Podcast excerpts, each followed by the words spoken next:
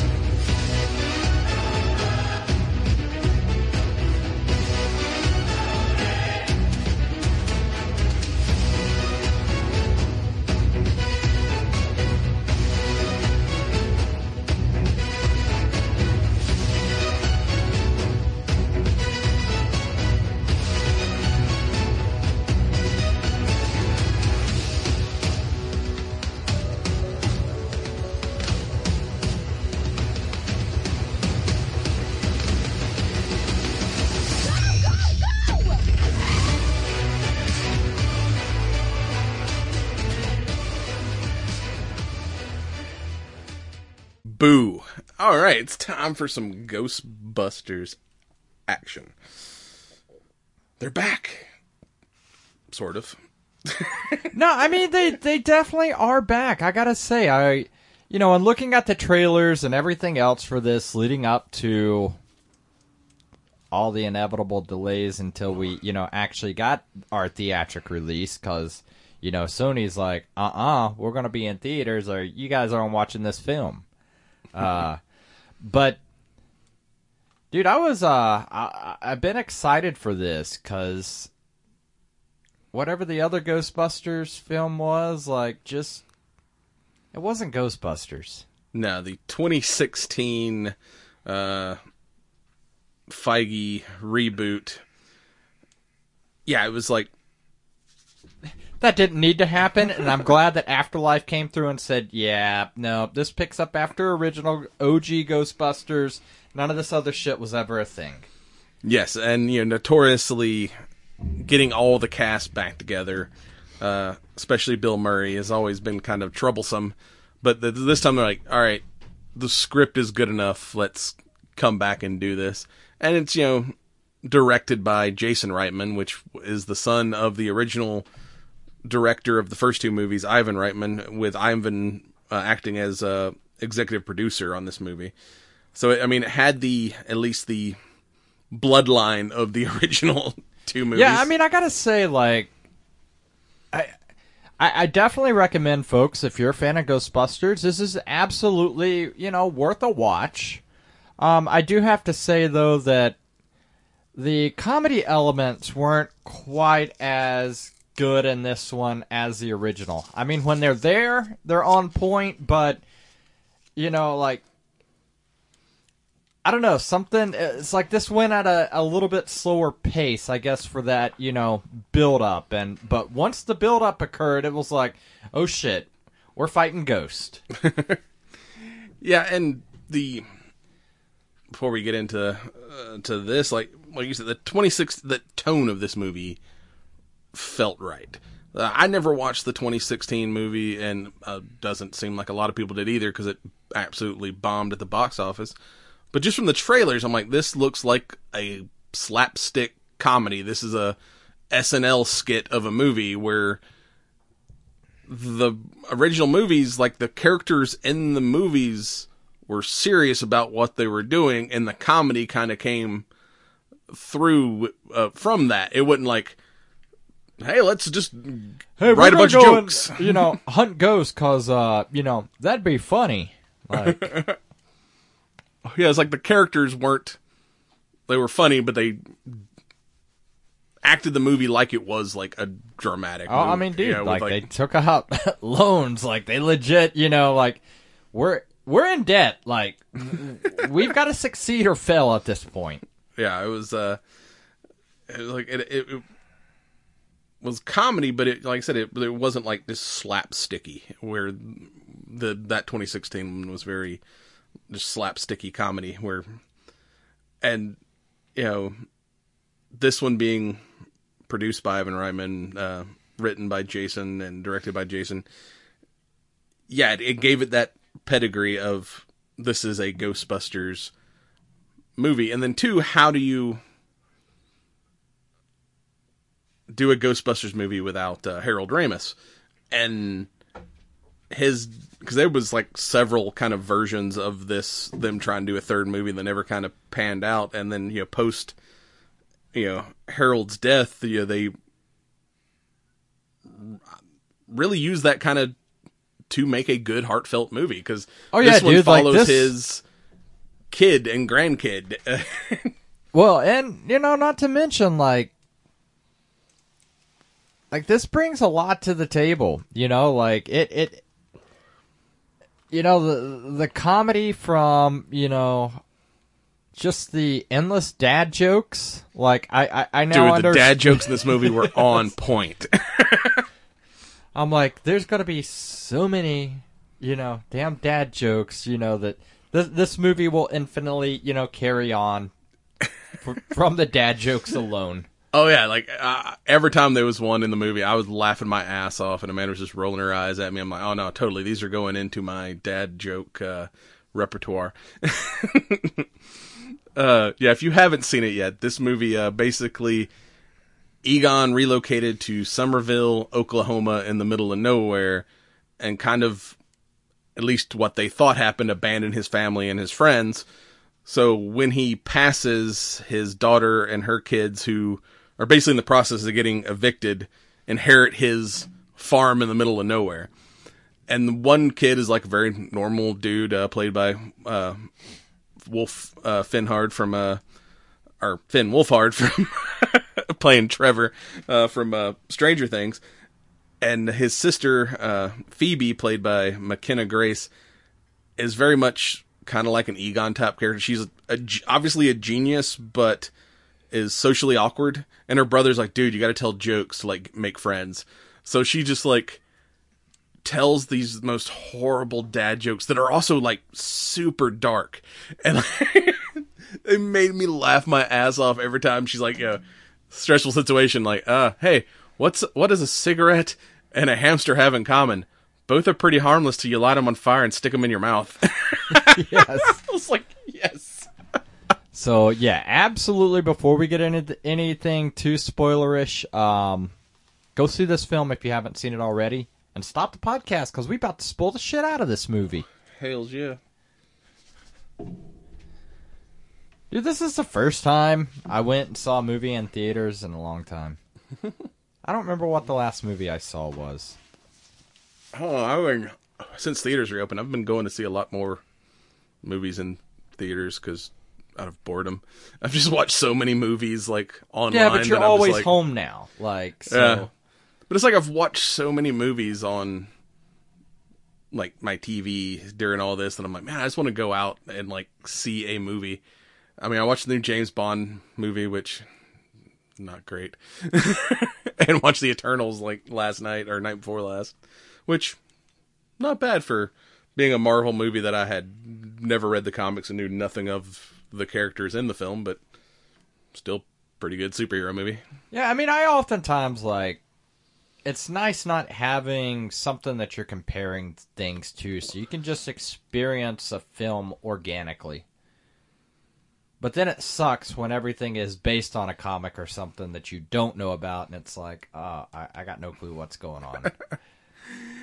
It's like I think I missed like some Easter eggs, but other than that, it's like I didn't feel like I had to be familiar with the source material. It was still pretty good, but I'm very familiar with the source material in this movie, and there's so many like little things. Like when you first like they get to this town and you they they're showing the town, and it's like a sign that says like Shandor Mines. I'm like, oh fuck, that's Ivo Shandor, the guy who built Dana's apartment Yeah. building and you find out that that uh, basically I remember in the first movie From they- apartments to towns, well I'm- making creepy shit happen since. I remember in the first movie where they're talking about the construction of the building he mentioned I can't remember the name of the it was made out of some kind of special material and he's like I guess they don't build them like they used to. He's like no no one ever built them like this. And well this is where they mined that metal they used to build Gozer's towers in New York.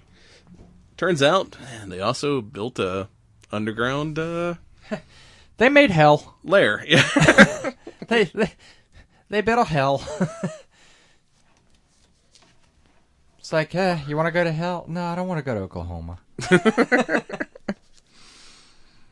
I gotta say, like the land was like, yeah, looks very. I don't know where they actually shot it. It probably wasn't Oklahoma, but it was like, as as a, a uh, gun enthusiast, the whole time I'm watching, it's like, man, that farm would be awesome. I could like practice some like real long distance shooting out there. Everything's flat and really long. I can do some serious like sniper uh, practice out here. Bro, it's filmed in Alberta. Yeah, damn Canadians. I probably they, I probably wouldn't allow me to do any long range shooting out there. But if real Oklahoma looks like that, I'm down. I don't know. Google Oklahoma real quick and Oklahoma images. That's like I've never gone that far out west. I like, yeah, I, I've gone like north all the way up to New York, but I've never gone west like past Alabama. so I have no idea what the western side of the, or even the midwestern side of the country looks like. Like Ohio is about as far, you know, west as I've I've gotten. Like I said, I'm I'm, I'm more familiar with the north and the northeast uh, than I am the Man. the west. Bro, Although I really like cowboy movies. bro. Yeah.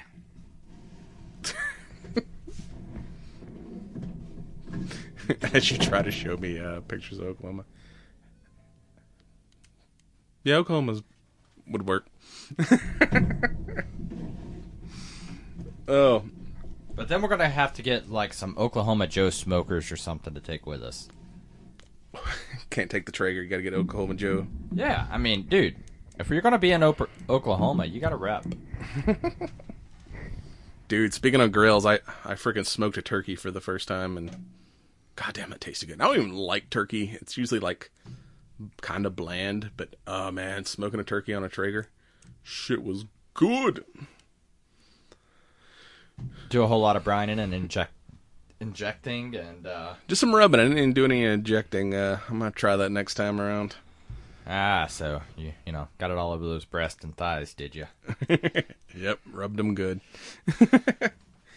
so yeah, we've uh, you know, like I said we're familiar with the original class, but we got a bunch of new people in the in this uh, version of Afterlife. Uh, we got Carrie Coon who plays Callie Spengler, uh, Egon's daughter.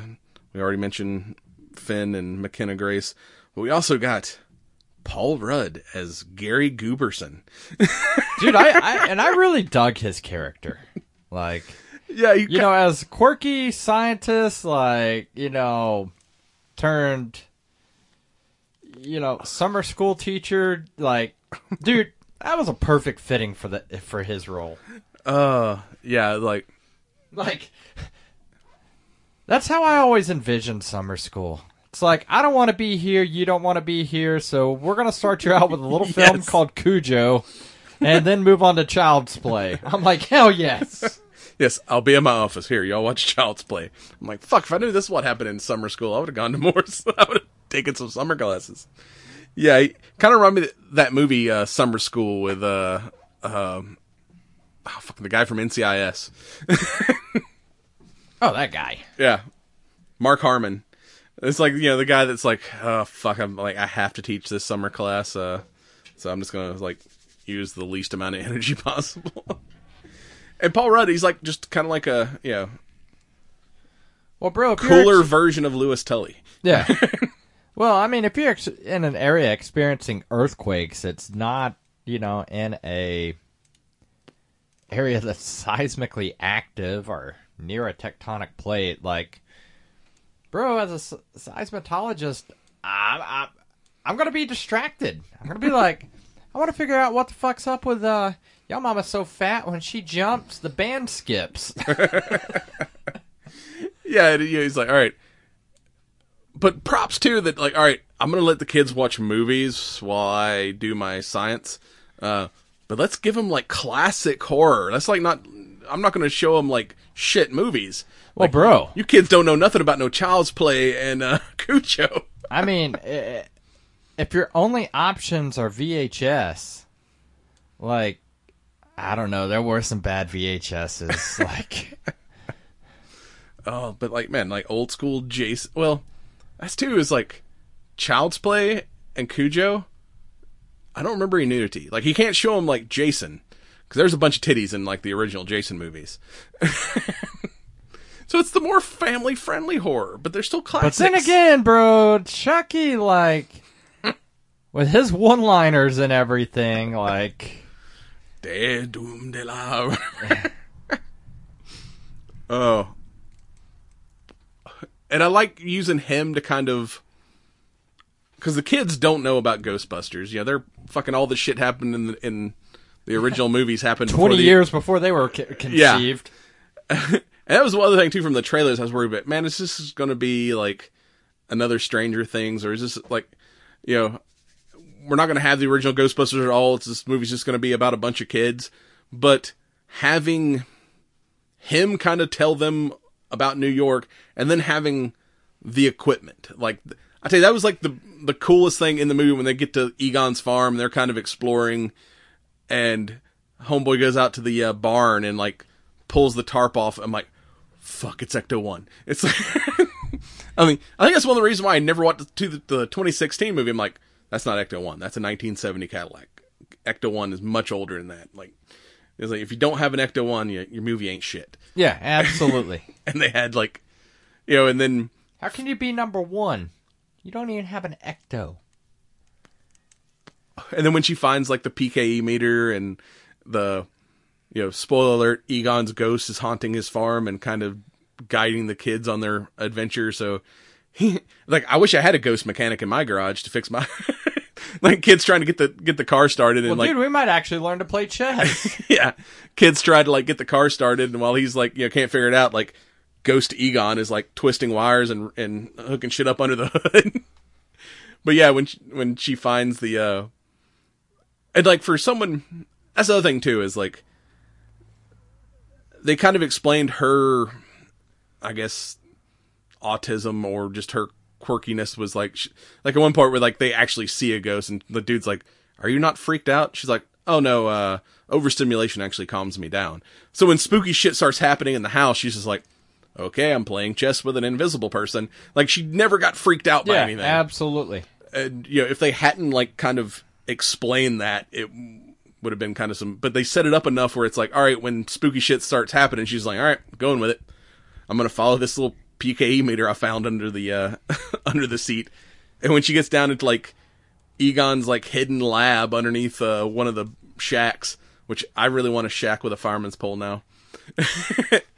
And she finds like a busted up uh, proton pack and starts like rewiring it with the uh the the freaking lamp from from Pixar guiding her. I just like she's like, man, how did you make a reactor this small? And the light it, lamp just shines the light on the wall that's like covered in like degrees. She's like, oh yeah, you're a genius. Okay, duh, I get it. So apparently, Genius skips a uh, a generation. yeah, Cause, I mean, I get it. You know, like, oh, Dad built, and you know, left us all with nothing, and blah blah blah. Just turned his back on everything, and and grandpa like you know left us and whatnot. Which you know as you find out later that you know even the original ghostbusters kind of kind of hate him. Because they think he just everyone thought he was crazy. He started like the apocalypse is coming. There's going to be a a spectral tidal wave that's going to destroy the world if we don't stop and they're all like and then one day he just disappears and takes all the equipment with him and everyone's like, "Oh, Egon's lost his shit." But apparently, like he figured out that, you know, Gozer tries to come on a fairly regular schedule, and even though they blew up the apartment building, there's another gateway that's in bumfuck Oklahoma. So he went there to kind of keep the gate closed uh, and try to prevent the apocalypse on his own.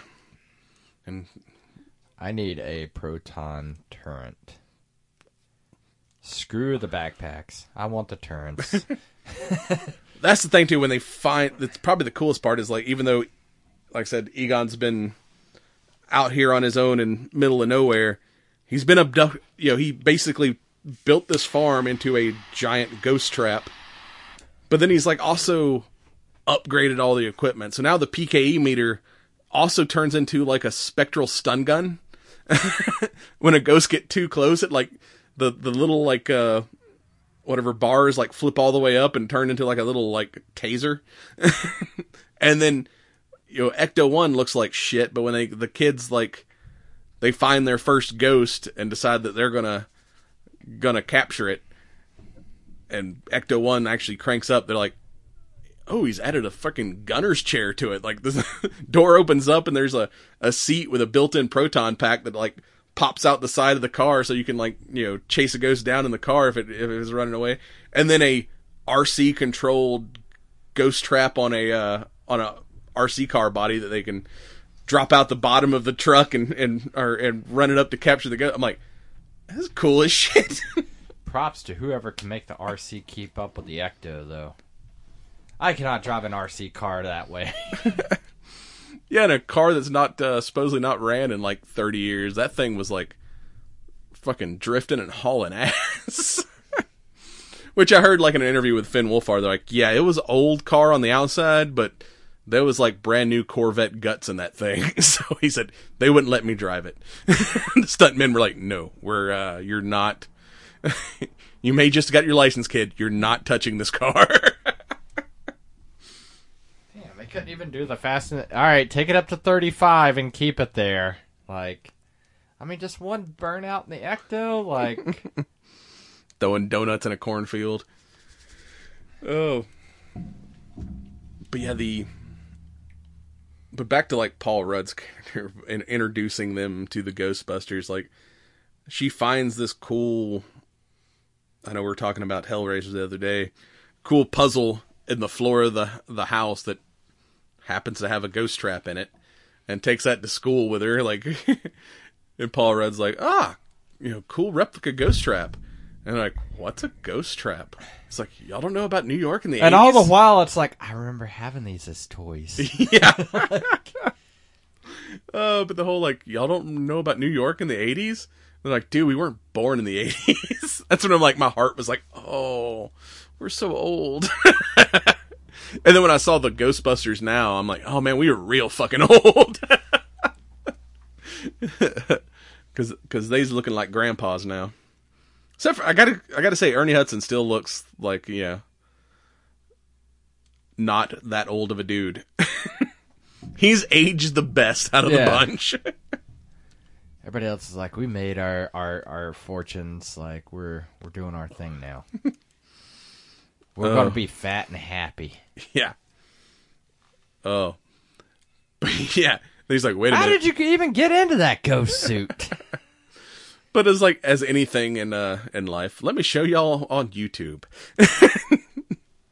and it's like, you know, YouTube videos of like clips from the old movie and like the old Ghostbusters uh uh television ad and like, oh yeah, it's like New York in the 80s was like, you know, The Walking Dead. Your grandpa was a Ghostbuster.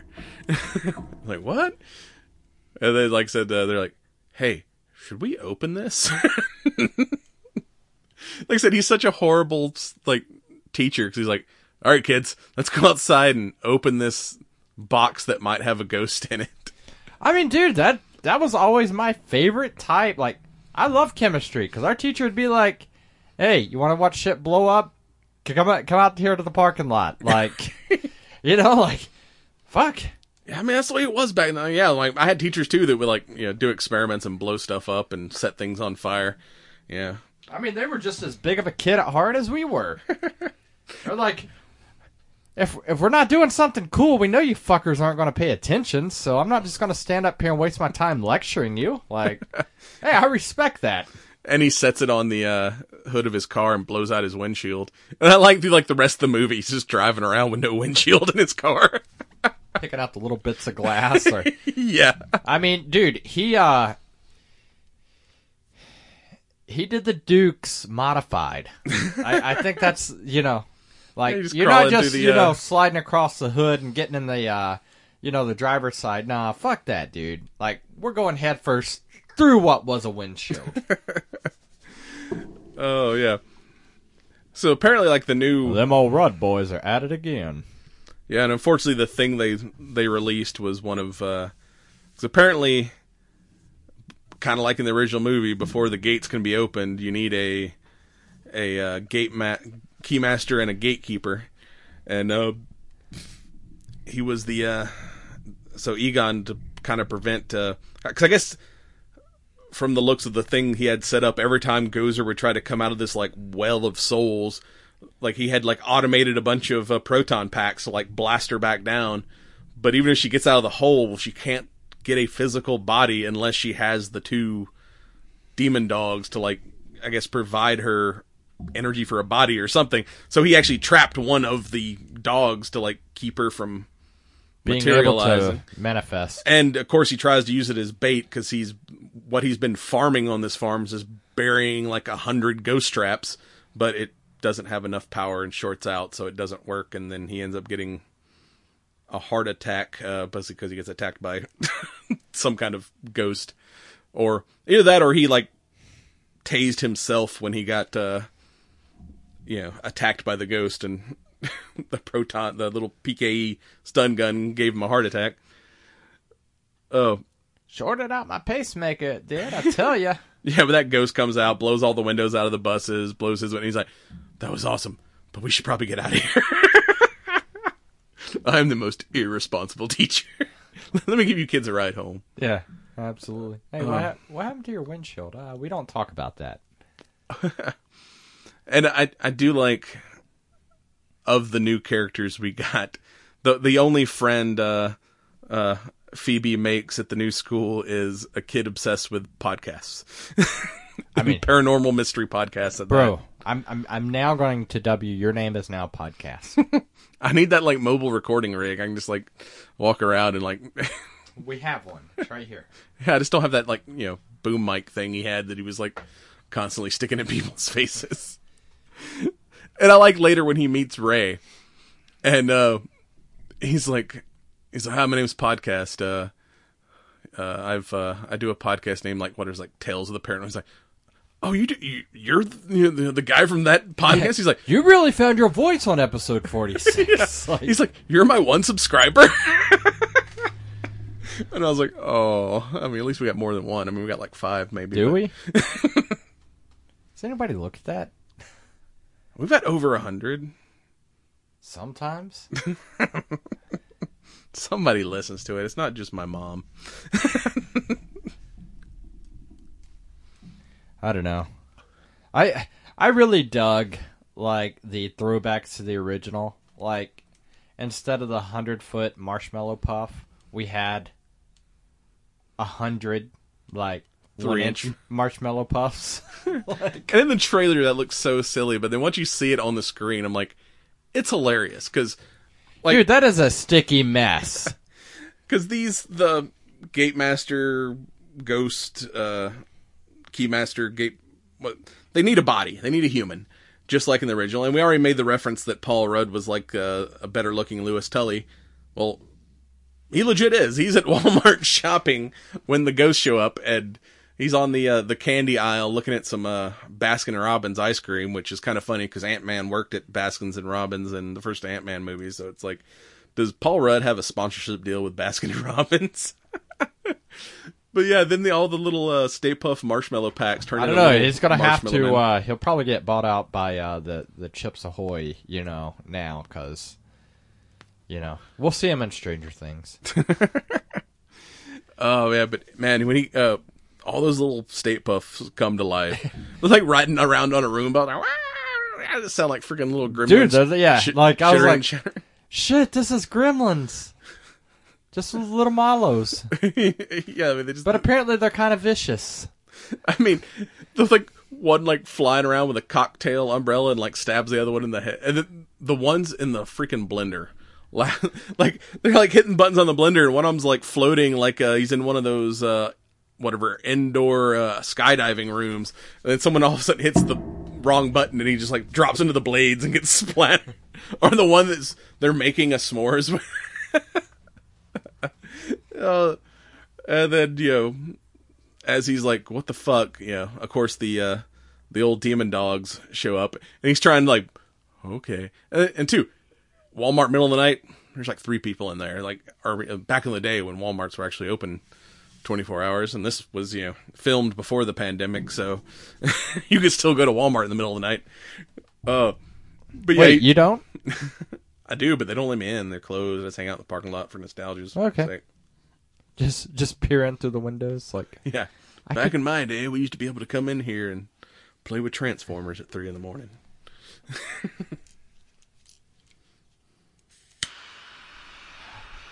the good times. the simpler times. But yeah, he sees the the freaking demon dog and is like trying to uh be very quiet, and all of a sudden the Stay Pufts on the Roomba come by and get the dog's attention. Like and he like you know kind of runs out of there and gets chased just like Louis Tully, and then dives in his car and like locks the door, and it's like, oh wait a minute, I still don't have a windshield. yeah, but I love you know pounces on the hood and the tires instantly deflate. Like that's a bad time. yeah, it's a big fucking dog.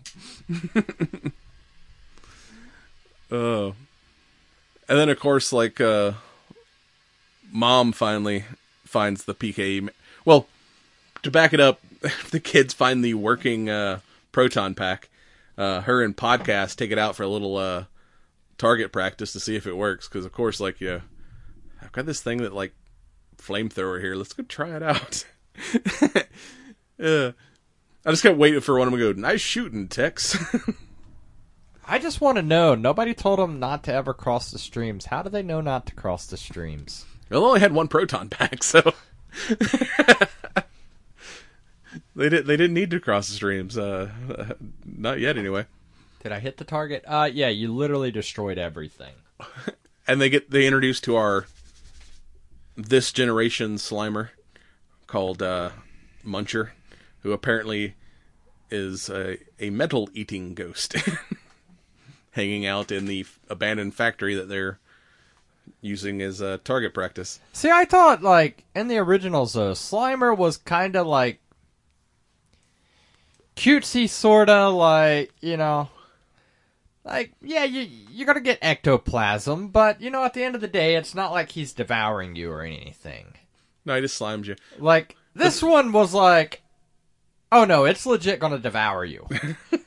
I mean, it's eating metal, not humans, but then it like once it gets scared, it just like turns into a machine gun and spits out like all the metal shot. Oh, so the you know about the time Brothers figures out how the Ecto One works and starts doing donuts, they're like, "Hey, we need a ride to town because we chased this ghost and it's going into town."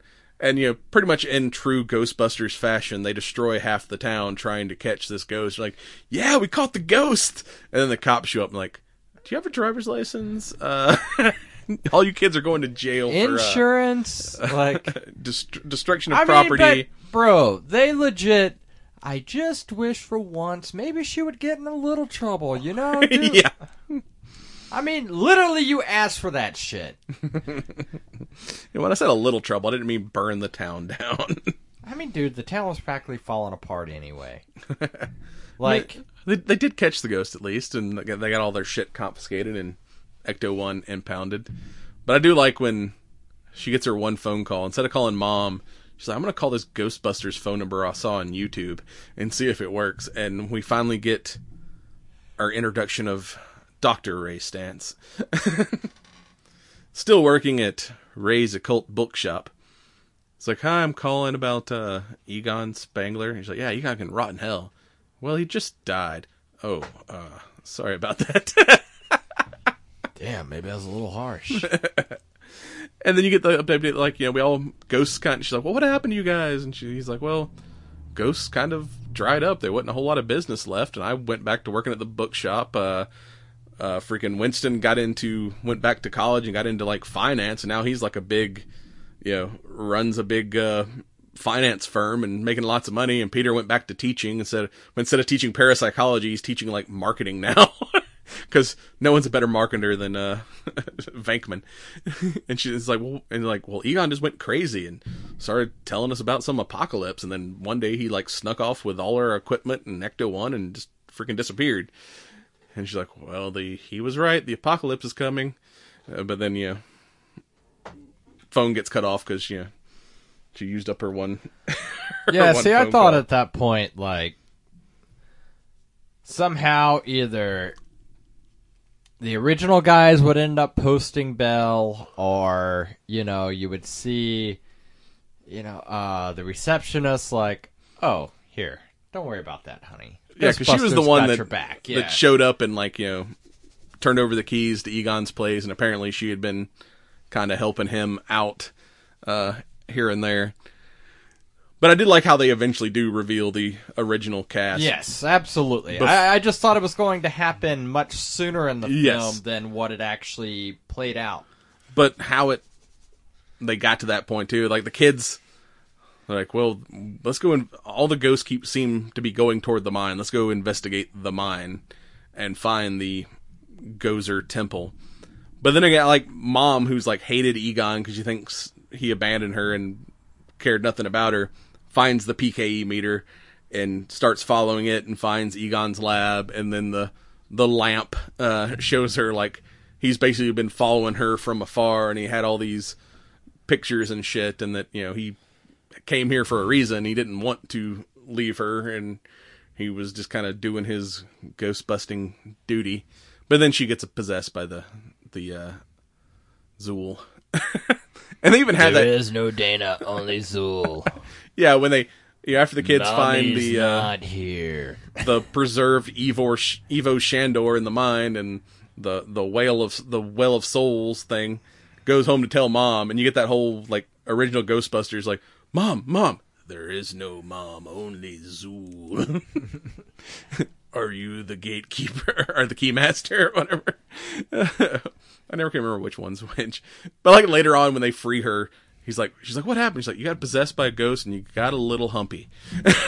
Yeah. what? I do like when she's going to meet uh Paul Rudd, she like rips off her clothes and it's that dress Dana wore in the first movie after she got possessed. and of course, like you know, the We assume they've got to go at least to third base. yeah, because later on, but after the after they're you know, they get freed from the the demon, she's like, "We did we?" She's like, "Yes, we totally did." I thought so.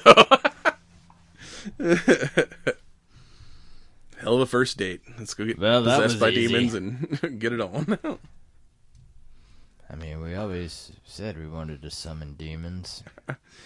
Uh, but then the kids like go full Ghostbuster and like break out the old uniforms and stuff and come up with a plan.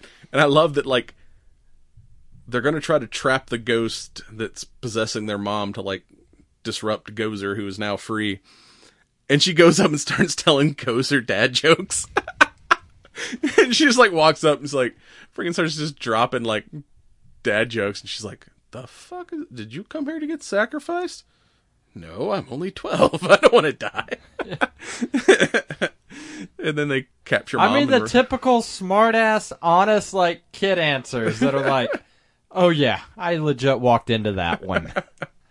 and Gozer's like this, you know, powerful Sumerian god is like, what the fuck is a dad joke and why is this kid telling them to me? Like, I just ripped a dude in half, uh, like, but now I'm dealing with a child telling me jokes. uh, so yeah, they're, they try to finish what Egon started. Bring the, uh, after they've freed their mom and captured the ghost to use it as bait, run back to the, uh, the farm and uh, they've got a couple proton packs there, and they're pretty much the same thing happens. The uh, the fancy ghost trap you built doesn't have enough power and shorts out, and then they're like, oh fuck, uh, ghost got free. This time, uh, Trevor's girlfriend gets I've now dubbed it Frankentrap. gets possessed, and Gozer gets all her power back, and and the little Stay Puft Marshmallow Man like short out the uh, proton pack and the Ecto One, and so it's like it's all going to shit. And then you hear, "Hey, Flat Top, miss us?" And it's like the we finally get the uh, the OGs back. Yes, absolutely. And Peter talking shit and them crossing the streams and trying to Gozer uncrossing the streams, like and then psychically bitch slapping them. but I didn't like that. I was waiting for it too. 'cause, Like I thought it was going to happen when when the kid was telling dad jokes. I was waiting for her to go, "Are you a god?" but it wasn't until the the OGs get back and uh, you know Ray does his speech like by the power of the county of whatever county we're in, the Fish and Wildlife Commission, all this other shit. we ask you to leave, and it's like, are you a god? And he's like, well, and Peter and Winston are like, dude, yes, yes, we're all gods. I was like, you remembered, good. oh, and then you know, after they get bitch slapped, you know, Phoebe starts blasting her with the proton pack and I and she's getting like pushed back, and I'm wait like what I thought was about to happen is, is that she was about to move out of the way, and then the Gozer's lightning bolts were going to fire up the power up the ghost trap because she was standing between Gozer and the the feeders that were actually big capacitors. But then the unexpected happens. Ghost Egon materializes. and, like, yes. starts like you know. And, and from there, the movie wants to get all up in your fills, and I'm like, "Fuck you, movie." Oh yeah, it's like, oh my god, and it's like, you know, he's there holding her, helping her, like you know, stabilize, and then the the the OGs get up and they add their proton packs to the the mix, and little uh podcast finally figures out the uh The taser. the taser function and starts zapping all the all the marshmallow man and gets the uh ecto one pack uh running again. So uh trevor can charge up the ghost trap with uh ecto one's uh, uh proton pack. And i like you know and she kind of moves around so then all four of the ghost ghost ghostbusters and ghost ghostbuster are standing together. And then winston's first one looked over and go oh there's ghost egon and he's like uh guys? And they're all like hey buddy. We weren't just talking shit. we love you. Sorry, we were naive. Uh, but yeah, when they uh, activate the trap and Egon gets to say goodbye to the guys, and they're like, "Man, we're sorry, we didn't believe you. We should have called." And he's just kind of like doesn't say. He's like doesn't say anything. He's like, "Hey, it's it's all good," and gets to hug his daughter, and then goes off into the other world and whatnot. Floats away into a vast array of starry nights. Uh, yeah, that was like didn't expect that like fucking yeah kicking the feels there. At the yeah. end. you're like well, I'm like, damn it. yeah, because the whole thing like you know Egon's haunting the place. Like I I got that, but then when like he actually physically appears and and helps him at the end, you're like, oh damn. You fuckers. I was just laughing and having a good time. Y'all called Gozer flat top, but then now I'm now I'm feeling something. I don't like it. Secretly, that's why you go see movies to remind yourself that you do have these things called feelings. It's like that meme when it's like, I can't believe he didn't cry at that whatever scene. Do men even have feelings? And it shows like, you know, Optimus Prime dying or something. And it's like, it's like, no, men have feelings. It's just, we're not going to cry at Titanic. this is, this could be the new version of that meme is like Egon returns and it's like, do guys even have feelings? It's like return of Egon. It's like, no, I'm not crying. You're crying. I'm just gonna sit on this park bench and lick my ice cream. Oh, and I like Winston, like you know, goes up because he was the one that was always like, you know, the car guy. Like, baby, what what have they done to you? Don't worry, I'm gonna get you home. We're gonna take care of you. Ah, yeah. So then, what do they? Did they relocate to New York again? He, you know, hey, I've got all the money to do all the things. Let me buy the OG property again. well, you kind of, I mean, like, kind of Marvel fashion. We get two post credit scene. The first one is you know, once they kind of because you get like, and like Peter like talks to the mom and he's like, "Hi, uh, I'm Doctor Venkman." She's like, "Yeah, I'm uh, Callie Spengler." She's like, "Good luck with that name." Uh, we're all gonna go inside and have celebratory uh, hot chocolate. Some of us may put rum in it, but uh, let's have a chat. But uh, I'm assuming the guys took all the equipment back home because you get that scene where it cuts to like the New York skyline and you see Ecto One lights and sirens going across the bridge into New York, and then you get the post the first post credit scene, which is just. I guess they got all the equipment back, and like it's like Peter and Dana. Apparently, they're still together, but she's doing the uh, the psychic card reading trick uh, that he did on the kids, the college kids in the first movie, where he kept shocking the dude. And he's like, she's like, "How are you, you know, doing?" I was like, "Well, you know, you just inspire me to, uh, yeah, psychic phenomenon." And he's like, "You marked the card so you could read it." Yes, I totally marked the card. She's like zaps him. She's like, "You really did this?" Like, I only shocked him a little. Like, mostly I did it to like meet chicks, and she like shocks him again. uh, but then you get that extra scene where it's like Janine talking to Winston, who's now like super successful, and she's like, "So, are you still paying like you know raise rent on the bookshop?" And he's like, "Well, you know, it's going to turn a profit eventually." He's like, "Well, you know." I wanted to kind of be a inspiration to my family and stuff of like what is possible. Like, you know, I started, you know, I got into finance. I started now I own this company that employs like all kind of people, and I'm like super freaking rich. But deep down, I'm still a Ghostbuster. And earlier in the movie, when the kid was talking to Ray, he's like, "Well, we you know we lost the firehouse. Some you know that neighborhood got you know kind of refurbished, and somebody bought the uh, firehouse. Well, at the end, like you see Winston walking into the firehouse. Apparently, he was the one who like secretly bought it when they went out of business, and has just kind of kept it there. And he's bringing like Ecto One back home. So I'm like, but then you get that. Yeah, after he kind of looks around and at everything, you it the camera pans down into the basement where the the containment unit's still there, and there's like a warning light flashing on it. So it's like, oh shit, maybe we might get a sequel. They at least left it open, and I've heard that kind of like possible where this one kind of introduced like the kid, the kids and stuff that if we get another sequel, Winston's probably going to be like the uh, Professor X, like you know, kind of training a new generation of Ghostbusters if Ghost return. Seems like they're already trained. yeah, the kids definitely did a, a pretty good job uh, uh, with all that.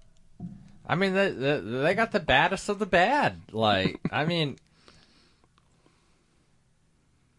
like it wasn't just like which they kind of did that in animated form. There was that original, the real Ghostbusters animated series that was awesome, but uh, I want to say in the 90s they came out with another Ghostbusters series uh, called Extreme Ghostbusters, and it was Egon pretty much like they'd all retired and Ghost had kind of went away, and all of a sudden Ghost returned, and he was teaching at a college and he basically put together a new Ghostbuster team with his college students and was kind of like acting as the mentor trainer of these new younger Ghostbusters. But you know, Harold Ramis is obviously gone, so I mean, that same c- concept could work with you know Winston is now the uh, kind of the uh, Ghostbusters uh, uh, mentor uh, instructor. Well, I mean, they whatnot. all, you know, have obviously done the gig.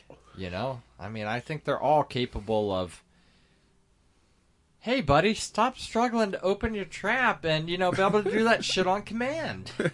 I mean, and you got like the pedigree of the two uh, Spengler grandchildren. If uh, by the time another movie comes I mean, hell, she got everything. I mean, well, she had uh, Ghost Spengler, you know, obviously, you know, helping out a little bit, but I mean, the other two uh, podcasts, I think the girl's name was Lucky.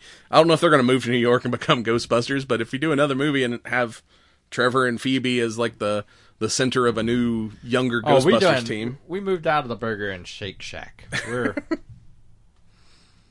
we're now at a uh, cheesesteak factory thing. oh, I gotta say the effects too. Once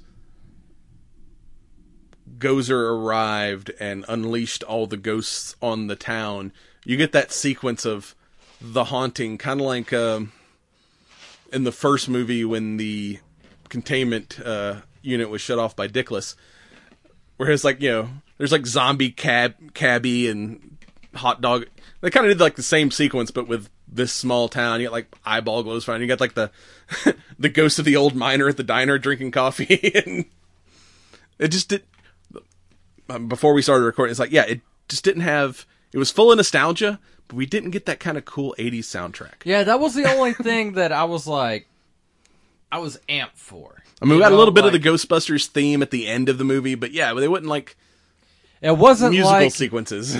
you know, uh, you know Halloween. You know, we got that you know sort of contemporary, updated you know version of the John Carpenter score. I anticipated something very similar with. It just wasn't there, and they were probably like, "We can't top it, so we're not even going to try."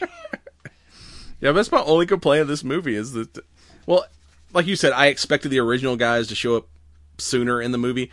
I did like the reveal, but yeah, I would like to have seen more of the the OG cast, and maybe if we do get a sequel where Winston is mentoring these kids, then we might get more of the you know original guys back in. But I, it wasn't like a kid fest, like I, I, I a silly kids fest like I thought it no, would be. No, I think they did great. You know, homage to the original, more so than. Hey, here's a slapsticky, you know, just a thing with Ghostbuster branding, even though it should not take place or be called Ghostbusters. Uh, And yeah, they didn't do a whole lot of reference to Ghostbusters 2 though. He's like you know, and I do like when they're in the the temple and they figure out cuz Egon had all these numbers written on the wall and they're like, "Oh yeah, he's crazy." But then she sees the same numbers like written around the room like, "Oh no, these are years." Apparently this happens in cycles and it's like 1984. It's like here's like New York. And then it's like 2021. And you're like, fuck. Which is they probably had to edit that because this movie was filmed in 2019 and was delayed so many times. Like, fuck, it's 2021 now. We got to change the date in this. Well, scene. no, I mean it would have been one of those where it would, you know, you know, show dates uh, present, you know, twenty twenty one or something, you know, even though, yeah, And J.K. and briefly in the movie, J.K. Simmons, who's been in a lot of stuff, who's in the new Spider-Man as Ivo Shandor. we finally get the guy they've referenced in all all the movies, even though he like didn't. dude, I think he's sleeping. He's in a casket. sleeping really heavy. But then he wakes up and yeah, she just like, uh, my my lord, I have summoned thee. And he's like, eh, eh, just rips him in half. It's like, well, so much for that guy, that character.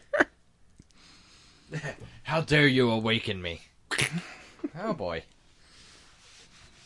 Somebody is not a morning person. yeah. Oh, so you got any uh highlights, special moments? I know mine is the dad jokes because that's that's what you talked about. as soon as you, as soon as you have kids, it's like dad jokes become a thing, or as soon as you realize how bad they annoy your wife, dad jokes become life. Who lives in a pineapple under the sea? Oh, SpongeBob. Oh. Hey, what do you call a dead polar bear? It doesn't matter. He can't hear you anymore. Uh, oh, also, what was it? Why can't you trust an atom? Because they make everything up. Yes.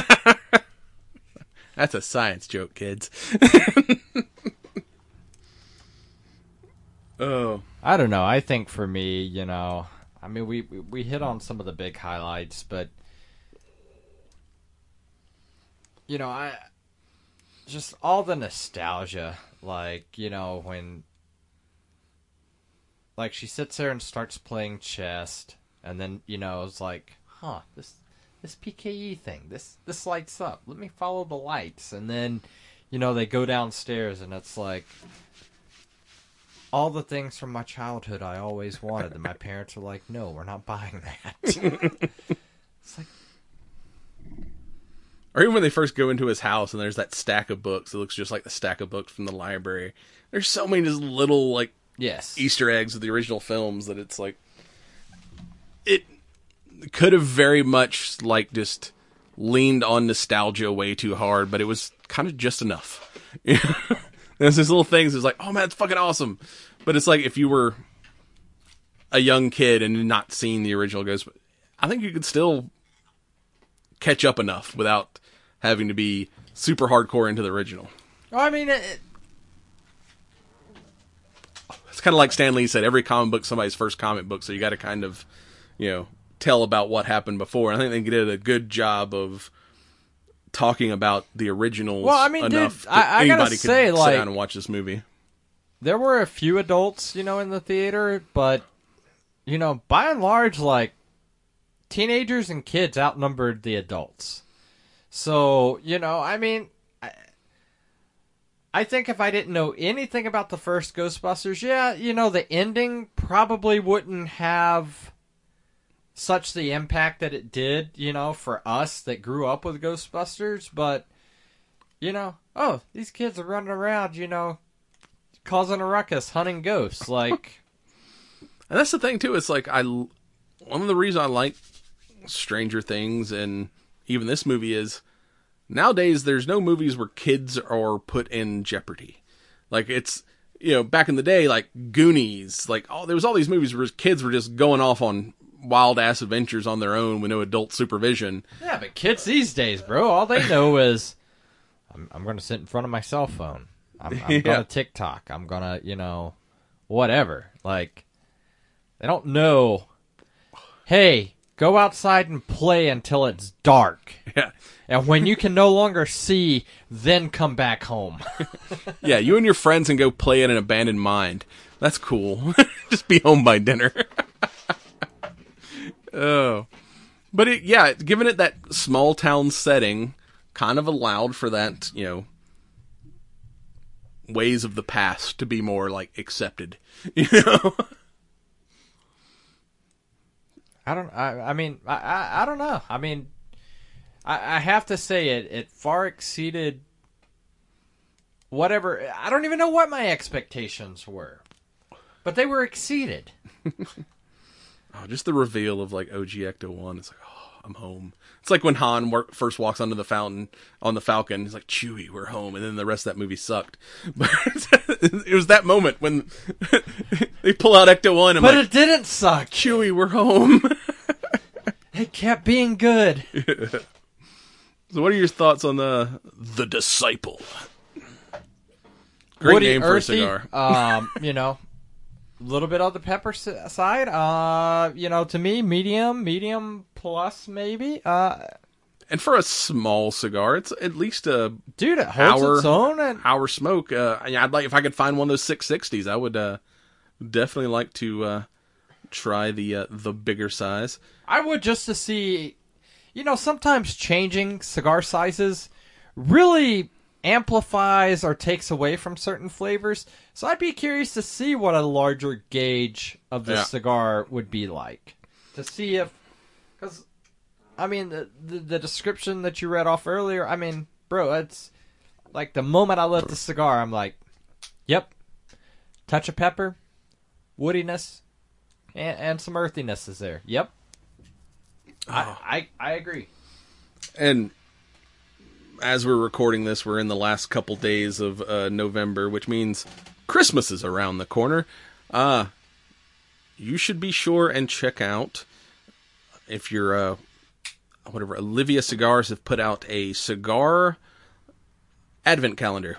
25 cigars, one for each day of uh, December. If I wasn't a broke ass, I would buy one and just do like daily reviews. Dude, that box is fucking massive. yeah, but our local cigar shop, the cigar shop, if you're around uh, Cumming, Georgia area, they have several of these in stock. Uh, you can try to find them at your local retailers. But yeah, if you want uh, uh, want to uh, a daily smoke for December, check that out. and I do like um a lot of the Oliva stuff. I mean, you know, they've got the Gold Series, the V Series, like They had a couple. There's a couple special limited edition cigars in there too that you don't get off the shelf. So yeah, if you have like, I think they're like 185, 200 dollars when you find them. If you have the extra cash, check it out. I may still try to pick one up. I don't know. do it. Uh, but uh, Buy now, cry later. Yeah. But with that, we're going to cross the streams, close this ghost trap, and move on to the next segment. You walk out the door, then you walk back in the second that it's cold outside. And you see I've got something to give. And I'd give it to you a hundred times over till you screwed me over just like the last time, saying it was the last time. I paid the price, staying alone in my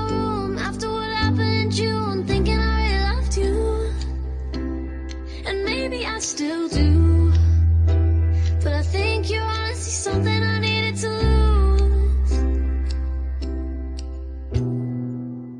No, it's not healthy, it doesn't help me, but I do it anyways. Looking at photos, reading the letters that you gave me. I could never throw them out. Cause a ghost never leaves a haunted house.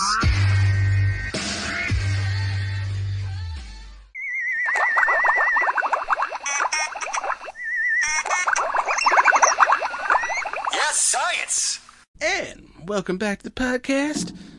Cross the streams and talk about some science. Wait, did Cartman just join the Ghostbusters? Respect my thought uh, first up, we got some flying cars. Could be on sale by 2025.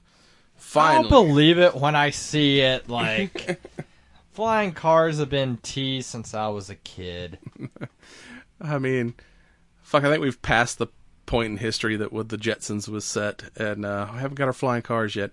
But And bro, I hate to say it, but as long as people been driving, motherfuckers still can't drive.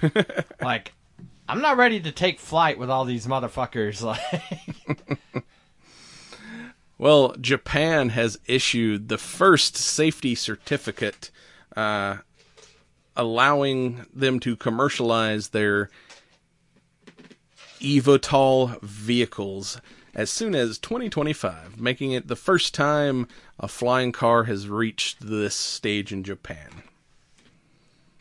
Dun, dun, dun. Yes, the current uh, design, uh, the SD-03, which has made a successful manned flight demonstration in August, uh, carrying a single seat, and it's powered by eight propellers in a quadcopter formation, kind of like your your regular flying drones, but in a bigger size. Eh, but it also has only a range of around 10 minutes of flight time and reaches top speeds of 30 miles per hour.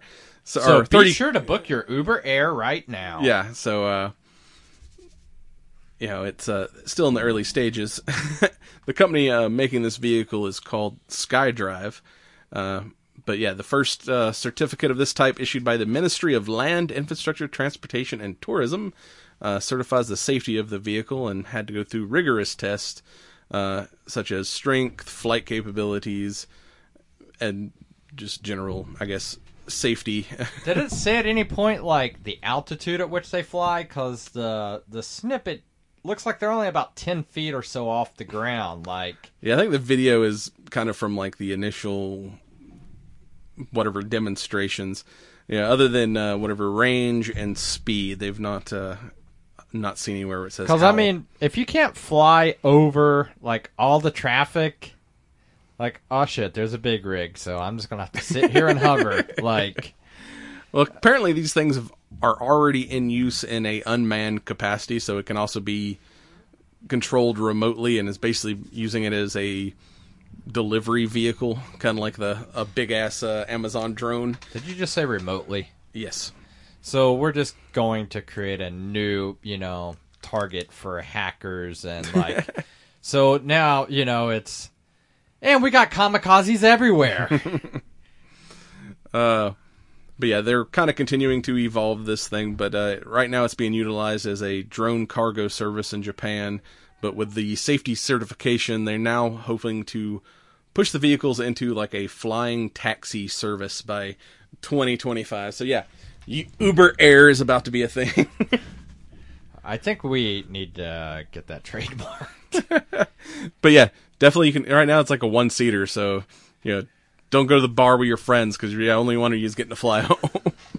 so hopefully, by the time these things become uh, flying taxis, they'll they'll make a you know a minivan model or something, so you can actually have some people fly with you. You're not by yourself. I just wonder what a driving test looks like. It's like you don't have to worry about parallel parking. You can just like hover straight down into a parking space. Well, speaking of space, uh, chili peppers in space is now a thing, along with space tacos. Bro, I I will throw down. I mean, I'm a fan of space ice cream. I will probably now. Does the space tacos lead to space diarrhea? Like that's You could use that as a propellant. You just and just like fly across the space station. Yes, chili peppers grown on the International Space Station has now been used to make space tacos. Uh, you know, basically, you know, most space food is that freeze dried uh, stuff that you uh, you uh, buy at you know the NASA tour. But yes, long duration, long duration space missions uh, definitely benefit from freshly grown food, and they have been experimenting on how to produce more food in space because it's a lot easier to transport a bunch of seeds than actual food with you on on a mission. So uh, recently, uh, NASA, while experimenting to grow foods on the International Space Station, announced in July that they had planted some hatch chili peppers in one of three plant growing chambers that they're they're working with. Well, the peppers uh, reached maturity and was they were actually had enough to harvest seeds for another crop and send some back to Earth for experimentation. But they also had enough left over for astronauts to try on hand, so they uh, decided to spice up some space chicken tacos with uh, homegrown hatch chilies on uh, on the space station, and they say pretty fucking good. finally we get some flavor. Yeah, these freeze dried, reheated uh, microwave tacos taste a lot better with fresh chili. But I'm pretty sure, like, I, I think I saw a documentary where, like, it was going through, like, every time they would try a food or something, like, there's a crew survey, and, you know, they say one of the things that it, it did, uh, I guess, produce less peppers than peppers grown here on Earth, but it still still did yield, you know, I don't know, if well, oh, Pep- bro, yeah, products. It just didn't like you know not as big as you know natural. I, you still got peppers. Like, Exactly. there's people that try to grow peppers that don't get peppers here on Earth. Like, so I, I, I view that as a success either way. And this is added to the list of things that they've grown in space of lettuce, cabbage, mustard, and kale. So now they're at least growing something I'll eat. yeah, occasional lettuce, but peppers are way more, uh, you know, on my food list than uh, kale is. Yeah, what are you doing? Making smoothies? Maybe they got hamsters. You got to feed the or what is it the lizard you uh, Nah, bro. fed kale, He don't get to? he don't get no kale. He likes collard greens and mustard greens. Like we are a kale-free household. to hell with kale. Dude, I tried some one day. I was like, oh, this is dirt. It's it's green, but it just tastes like dirt. yeah, so kale would not be uh, something on my list if I was a, a spaceman. Well, uh, on to other news. Uh, injectable gel, gel cures para- para- ah, paralysis. That word I can't pronounce. In mice with damaged spinal cords. That's pretty awesome. So it just you know helps fill in the voids and Yeah, pretty much it uh, a single injection of a newly developed drug has been shown to reverse paralysis in mice with severe spinal cord injuries. Basically, it mimics the extracellular matrix that goes around the spine, and the liquefied drug promotes regeneration of severed nerves and repair other vital tissues, allowing the rodents to regain the ability to walk within four weeks. Uh, published in the journal Science, researchers uh, injected the, uh, synthetic nanofibers into the damaged tissue of mice after making a cut in their spinal cords. Uh, the nanofibers uh, kind of reassemble in the gel matrix around the wound and began communicating with cells around them to promote healing. And this basically within, I think, said like 12 weeks after this, the, the mice regained the ability to walk with a single injection, and the drugs worked its way out of the system within like 12 weeks. So it's not something that's like they got to keep injecting them with. It pretty much once it does its business, it safely leaves the body with no ill after effects that they're uh, that they can that they have noticed so far. That's pretty awesome. Yay for nanotech. So yeah, yeah, no no word on human uh human trials yet, but yeah, this could be something. As soon as they they use it on mice that they first injured, so I don't know how well this would like say an old injury, someone who's been paralyzed for a long time, if this would have the same healing effects on an old injury as it would these fresh injuries. But yeah, more experiments and time will tell. But hey, if they can cure paralysis, be some some good news. Absolutely. And as we approach the holidays here, you know, whatever winter depression and holiday depression is kind of always a thing. Well, a new study uh, has says that exercise significantly reduces anxiety symptoms even in chronic sufferers. Kind of Bro, they only surveyed 286 people. Uh, but it's kind of like you know, duh, because there's been you know, in a new study in the Journal of Affective Disorders, they followed 286 people with anxiety symptoms as they participated in regular workouts over a 12-week period, and found that while more strenuous activity produced greater reductions in symptoms, even gentle, low-impact exercises like walking and stretching, you know, improved even long-term sufferers. So you don't have to like go kick ass in the gym. It's like just get out, take a walk, do some stretching, do some push-ups, something. You know, it's a little get up and get moving. I mean, but that's kind of like you know seems to be like a no duh thing in me because there's plenty of times where I'm like wake up. Oh man, I don't want to go to the gym today. I feel like shit, and then I go to the gym. I'm like, oh, I feel better now.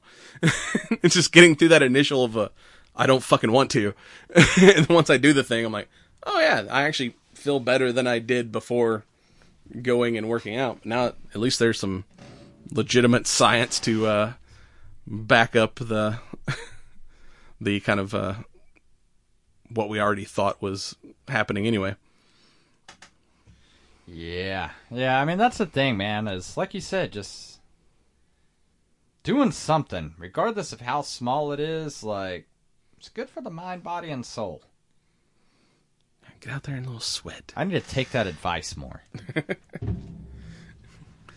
Does life suck? Go lift heavy things. Go punch a punching bag. Go do some ninja shit. Make you feel better. Yeah. And make you Just don't ninja nothing, don't need to be ninja. Okay? everything needs to be ninja now and then.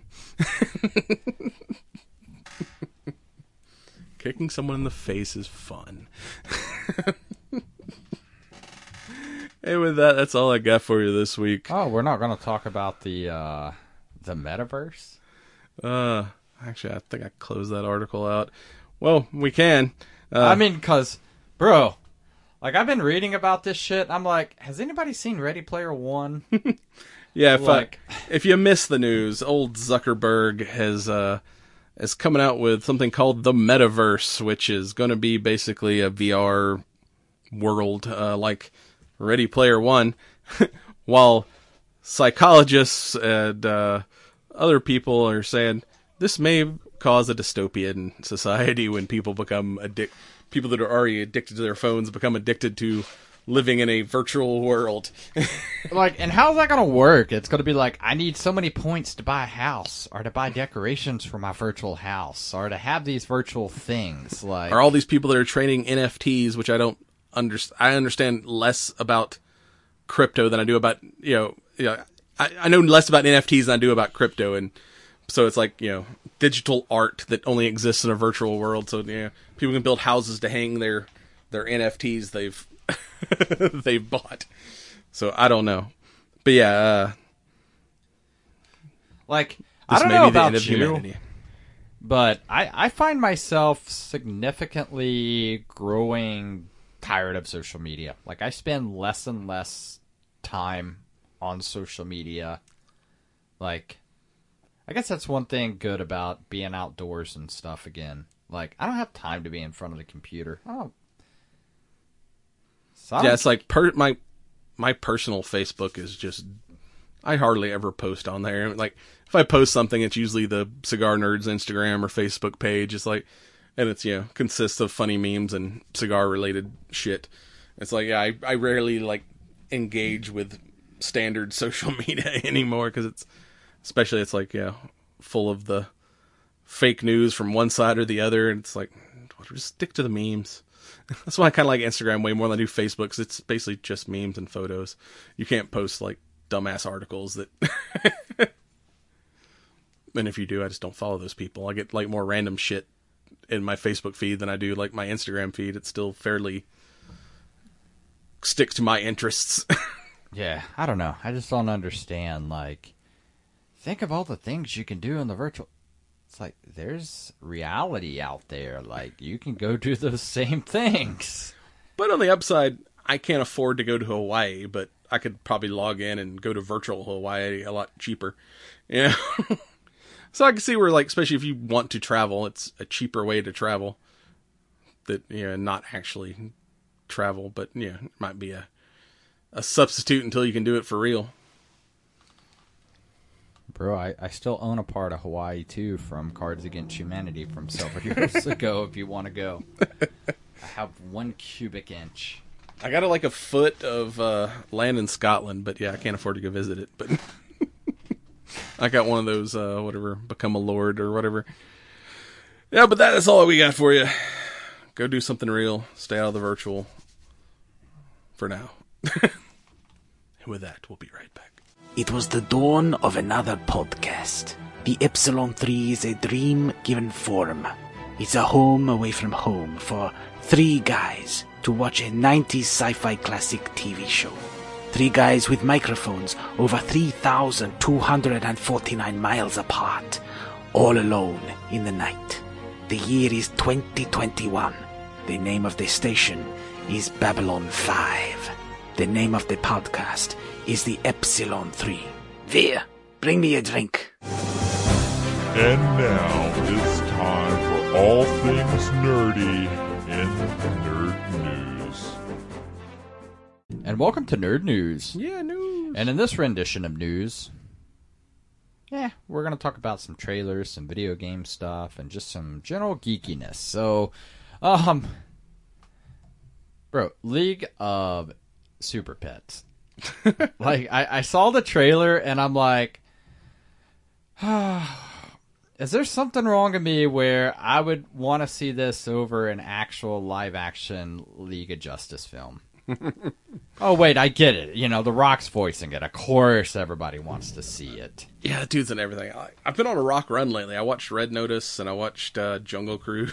it's like I've been catching up on my my rock watching lately. And I saw, I think it was when I went to see Ghostbusters, saw the trailer for this. And I'm like, it's a kids movie, but this looks pretty cool. It looks it looks funny. It it might be one- worth worth a watch. Well, I mean, dude, it's got Rock, it's got Kevin Hart, it's got Keanu Reeves. Like, bro, It's got a yeah an A list uh, list of uh, celebrities, so. I mean, and it has dogs, I mean, br- I mean, Superman's dog. Like, and it has a giant growing pig. yeah. So, I don't know. I mean, I, I thought it was just kind of cool because, like we talked about with superheroes, right? Like, you got this immense power, but you got to learn how to tone it down, like, to be able to blend in with society. And it seems like, no, they can't do this because, you know, like, I, I love that scene where, like, basically he's tied up outside a store and there's another dog and it's like, so, uh, what'd you do today? yeah, he just like- starts. well, I stopped, uh, you know, the world from ending and blah blah blah, and it's like, yeah, I peed on a light post. like, Hey man, peeing on a light post is fun. yeah, Everyone should absolutely. do that at least, you know, now and then. But yeah, so we're gonna have Superman, Batman, Wonder Woman, Aquaman, and the rest of the Justice League apparently gets kidnapped, and you know, then it's up to the pets to you know rescue the humans, which I like that concept. I like animals more than I do people. He's a good boy. Yeah, super you're the good good boy. uh, speaking of another guy that is uh, in everything, how about Chris Pratt? um, Old Star Lord. well, Star Lord is uh, about to be uh, jumping down the pipes and you know eating flame flowers and whatnot. like I, I, I don't know how I feel about this. Chris Pratt, you know, basically being the voice of Mario. Especially if they're, I don't know, go go PC with it. I mean, like, no, you can't sound like an Italian stereotype. Motherfucking Mario's been an Italian stereotype for the last forty years. Yeah. It's like, unless he says it's a me, a Mario. Like I don't care. if he just sounds like you know a regular dude. Hi, I'm Mario. I'm here, I'm here to fix your plumbing and step on some turtles. I'm like, dude, you're not Mario. Revoke your mustache rights. yeah, I mean that's the thing because they're you know talking about you know having the Italian accent toned down for this film and everything, but you know maybe maybe there's a pass from the PC crowd since the director is you know Italian American himself, like. Gotta, gotta, gotta sign off on it. I give this a pass. Like, so that makes it all right. Does it really? Okay, whatever. Um, I I just I don't know. You know, Luigi, um, Charlie Day will be voicing that character. Um, but Charlie Day actually comes from Italian heritage, so you know he's like, "There's our nod." I'm like, There you go. I mean, Charlie Day's fucking hilarious. So, it- I mean, it'll be interesting. I like those two guys, but yeah, we'll see what kind of fuckery they come up with for this. And then again, like I wonder what direction they're going with this film. You know, because there's Mario from the games, and then there's been like the animated Mario series and stuff over the years, like that have kind of take place in the video game universe to an extent, but And there was, remember Captain Lou Albano? no. Oh, dude, you never saw the Super Mario Brothers uh, Power Hour? I think it was called. It was on Netflix. I don't know if it still is or not, but it was a cartoon series where they had like cartoons based off of the Nintendo properties, but kind of the interstitials between the cartoons was a live action Mario and Luigi hosting these cartoon shows, and it was Captain Lou Albano was Mario. I think I might remember that, but I can't remember the guy's name, but he was one of those famous like uh, SCTV comedians that been in a bunch of stuff. He was Luigi. but yeah, that that's that's the OG live action Mario, even before that uh, uh, John Leguizamo Mario movie was Captain Lou. Yeah, well, I mean, so Anya Taylor Joy, uh, that's going to be our Princess Peach. Jack Black as Bowser, which I, I think is going to be very fitting. But then again, like, I don't like it's weird to me because I think back to Mario and it's like they they didn't really have lines. yeah.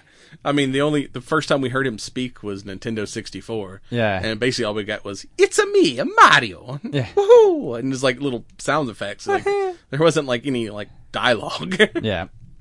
Here we Um, go.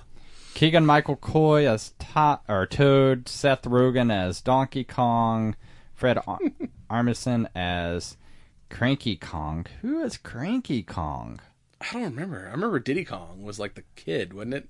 Yeah, In one of those Donkey like Kong games. Cranky Kong, like this. oh, Cranky Kong was the old man. But They had like Grandpa Kong. Okay, That was Cranky Kong. Huh. All right. And I guess uh, Sebastian Maniscalco as Spike and Michael Richardson as Kamek. Kamek. Yeah, that's a, that's a new one on me. I don't know. Maybe a whatever Super Smash Brothers character that I'm not familiar with. Yeah, maybe. I don't know. Um. All right, let, let's talk about some some video games. Not even. I mean, these are legit video games. This is this is combination board slash actual video game. Oh shit. So we're gonna talk about Hero Quest, or as Joe and I know this game, Hero Quest. because You would get drunk and play Hero Quest. yes, Or you would make the death Kool-Aid. and you would never get tired of this. This was before Monster. We just made like a vat of Kool-Aid with like quadruple the sugar. I mean, drink so much sugar you just piss uh, sugar crystals at the end of the night. Probably why I'm a diabetic these days. But yeah, Hero Quest was like a badass like board game for kind of like playing D and D without playing D and D. It was like pre-made quests. You actually had a board uh, to play on, so you weren't like doing it all from imagination. But it had like some of those D and D elements for Oh, yeah, the because there were you know treasures to find, More casual, You know, uh, I mean, it was a great dungeon crawl. Yeah. I mean, I've still got my like original uh, Hero Quest board game that's kind of seen better days. I mean, the parts and the board's still good, but the box is kind of following falling apart now. But yes, they're bringing it back. Yep. So uh, Hasbro and Avalon Hill announced that they're relaunching um, the role-playing game Hero Quest for this winter. Um, this will be an all-new version. Um, it's not going to be cheap though. I don't think it, any of it was ever cheap. Retail price one twenty-five ninety-nine. I wonder if it's going to come with. Well, they say it's an all new, so it's. I don't know if it's going to have like the original book of missions, but there was two expansion packs for the original Hero Quest. I wonder if it's going to have those extra missions uh, like uh, the original game did. Which I've got a couple of the expansion packs. If you ran out of uh, ran out of missions to do, Yeah, I'm, I'm looking here. So, um, I mean, bro, you're gonna get 65 plus miniatures, 14 quest. Um, yeah, that's about what the original for two to five players. original had. I think it was around fourteen Um, quests. but yeah, so you're gonna have your um, barbarian, dwarf, elf, and wizard. Uh, all the artwork. Yeah, I mean that original box came with like a lot of pieces. Yeah, because I think it's got something like 14, you know, missions to start with, and I'm sure there'll be more expansions and other things to come along with that.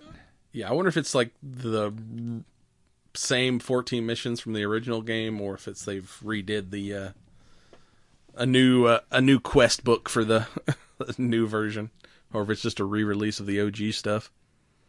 I don't know. I would say that. Yeah, 'cause if it's the exact same storyline, fuck, I still got my Hero Quest. Yeah. I don't need to pick up the new one. Yeah, I, it, it doesn't say specifically, but I would have to say that they probably have reworked some things. But We shall see. yeah, absolutely. Ah, ba ba ba da bum. I'm loving it. Whoa, that's copyright. We can't say that on the air. That's what it sounded like you were singing was the friggin' McDonald's jingle. All right.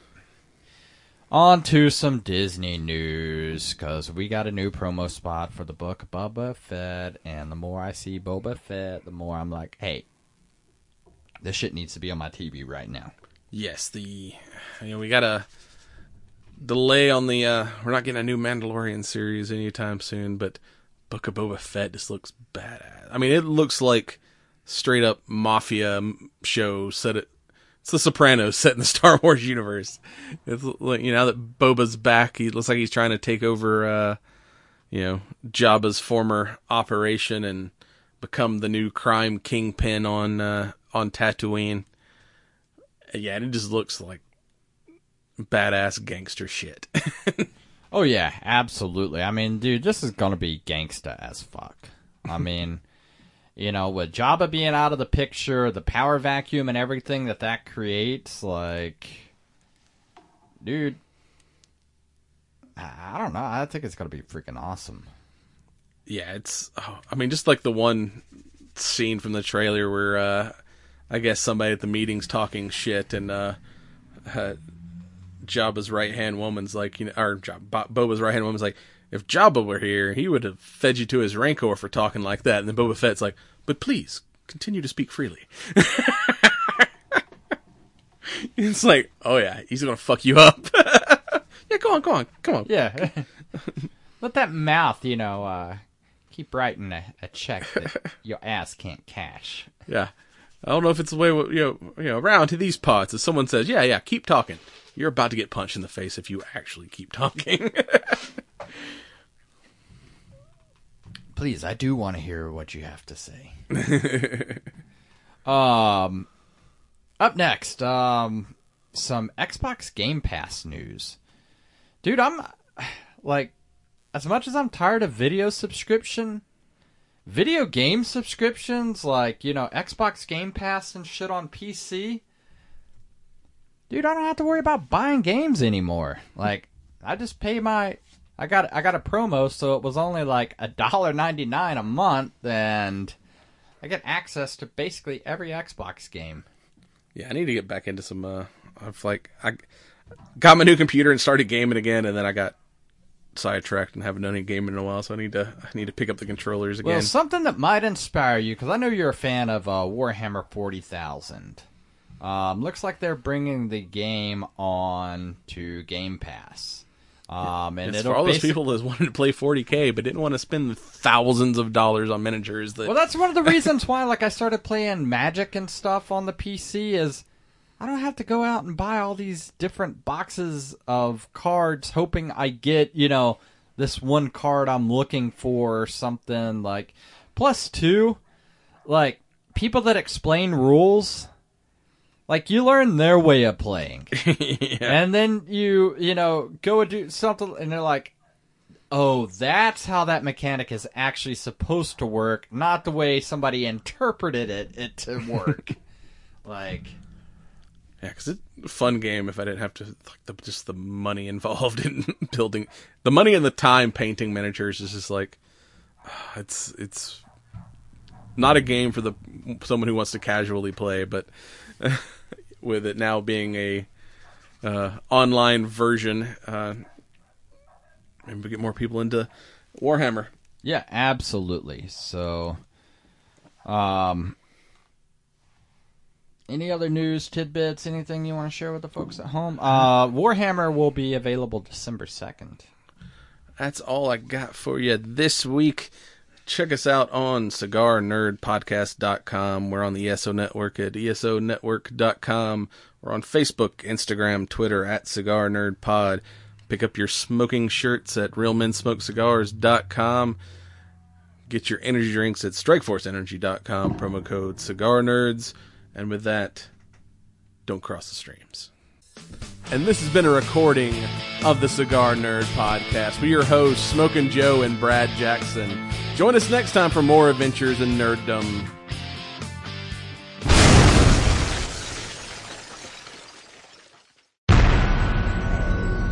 This has been a broadcast of the ESO Network.